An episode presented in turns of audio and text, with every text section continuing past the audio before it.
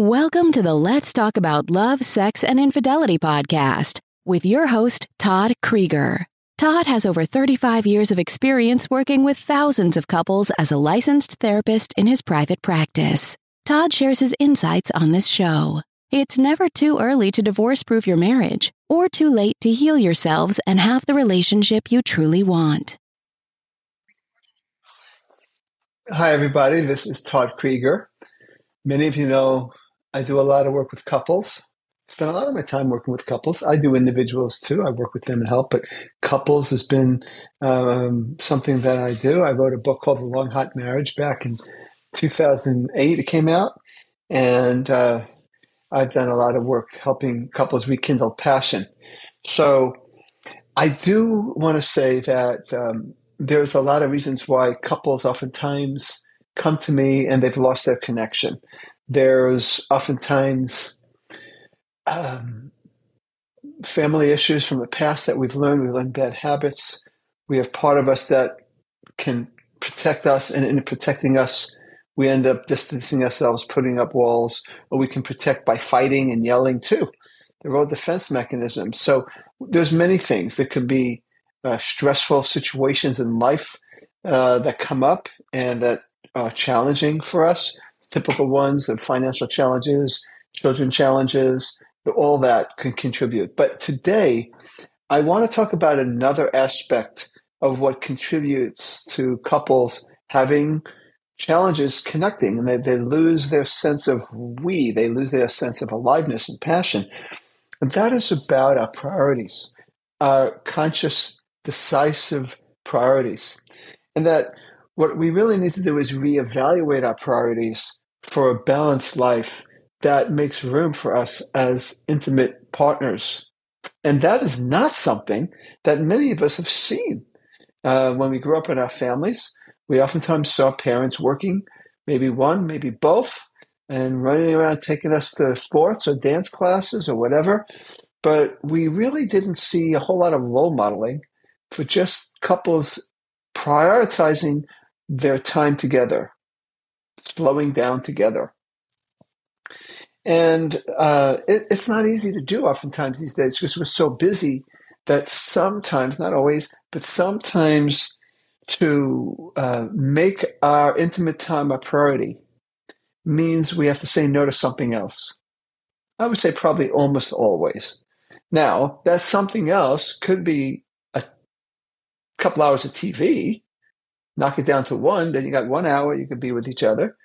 But it also could be that we need to make it a priority and we think accordingly. We make sure we get the kids to bed earlier. We make sure that we set boundaries with our work. And that's not always easy to do depending on what work we have. If we're business owners like myself, we need to be able to prioritize our intimate relationship and not be driven by the part of us that needs to be more successful. And I'm all for success, of course, at work, but not at the expense of the relationship. And, you know, like I've said this for decades now, is if we do 10 minutes a day of quality time with our partner, minimum, I mean, I would think that we could do more, at least some evenings, let's say during a work week. Could you imagine if all we had to do was 10 to 30 minutes a day to be successful in our careers? But typically it's 10 hours a day, not 10 minutes a day, or in this case, 10 to 30 minutes a day, I'll say. But yet we'll put in the 10, the 11, the 12, the more hours for work, and we don't put in the 10, 20, 30 minutes as couples. So we need to make conscious decisions because it pays off. There are dividends. We can't just keep letting our minds take us to where we automatically go.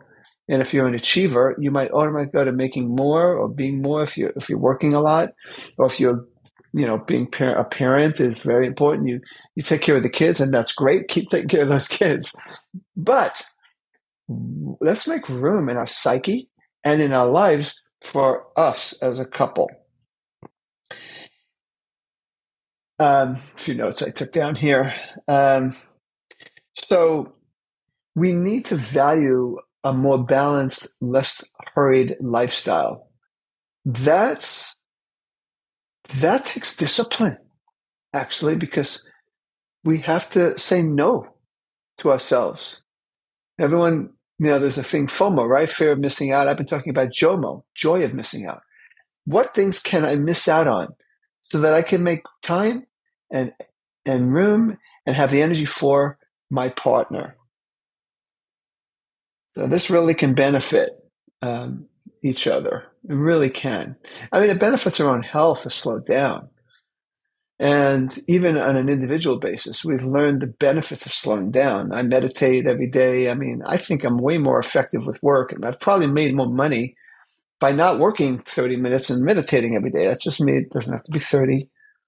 But I think I'm coming out ahead by not working, because when I do go to work, I'm more effective. Making room to have a slowing down with our partner. I could tell you that when couples slow down 10, 20, 30 minutes during the work week, maybe a little bit more than when they can on the weekends, it's a game changer for those relationships. We need to create rituals and routines. It's not going to just happen. We need to make it happen. And how we make it happen is we set time aside and we create like the rituals. Maybe we say, look, on Wednesday evenings at 7:30, or when the kids are in bed at 8:30, depending on how old the kids are or whatever, that let's sit down, no TV, and just talk. That would be a ritual. It would be a set ritual. On Thursdays, let's just not have to talk and just touch. Now, it doesn't have to be that rigid. And of course, if you have something you really want to say on a Thursday, you do it. But I'm just saying that creating rituals and creating routines are very important. Now, I know that my wife and I, and I said this in a recent video, started taking dance lessons. And so sometime after dinner, we'll be practicing, maybe just for 10 or 15 minutes, but that's a ritual. And it's becoming a routine, but it's a practice dance ritual that we do. We promise ourselves we're going to do it at least 4 times a week, and then we have our lesson once a week, because we've done the other thing. Well, we took the lessons, didn't practice, and then it's like starting all over again. And it's a nice way for us to connect. Evening walks. Just taking an evening walk. That could be a ritual.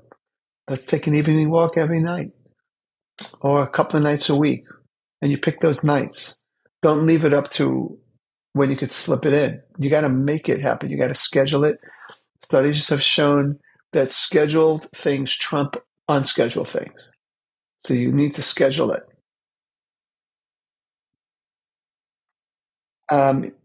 Having weekend breakfasts together, where you say to the kids, if you have kids around, we're going to eat with you, but on Saturday mornings, it's just mom and I, and we'll give you something else because we're going to spend some quality time together. It's okay to set boundaries with our children and say, give them the message, we're a couple. Now, obviously, the age has something to do with it. And obviously, you can't just do that with infants and toddlers. You want to create a sense of shared experiences with each other.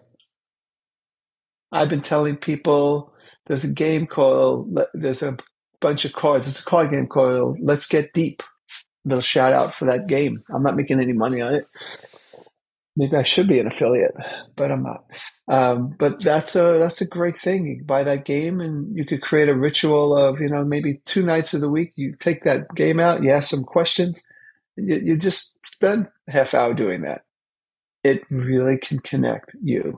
So like I said, there are many factors that can go into a couple being disconnected. But what I'm focusing on today is just making a conscious decision-making, prioritizing your relationship. You have to chisel out time to make that happen. If you don't, it won't. It just, we go back to our automatic behavior.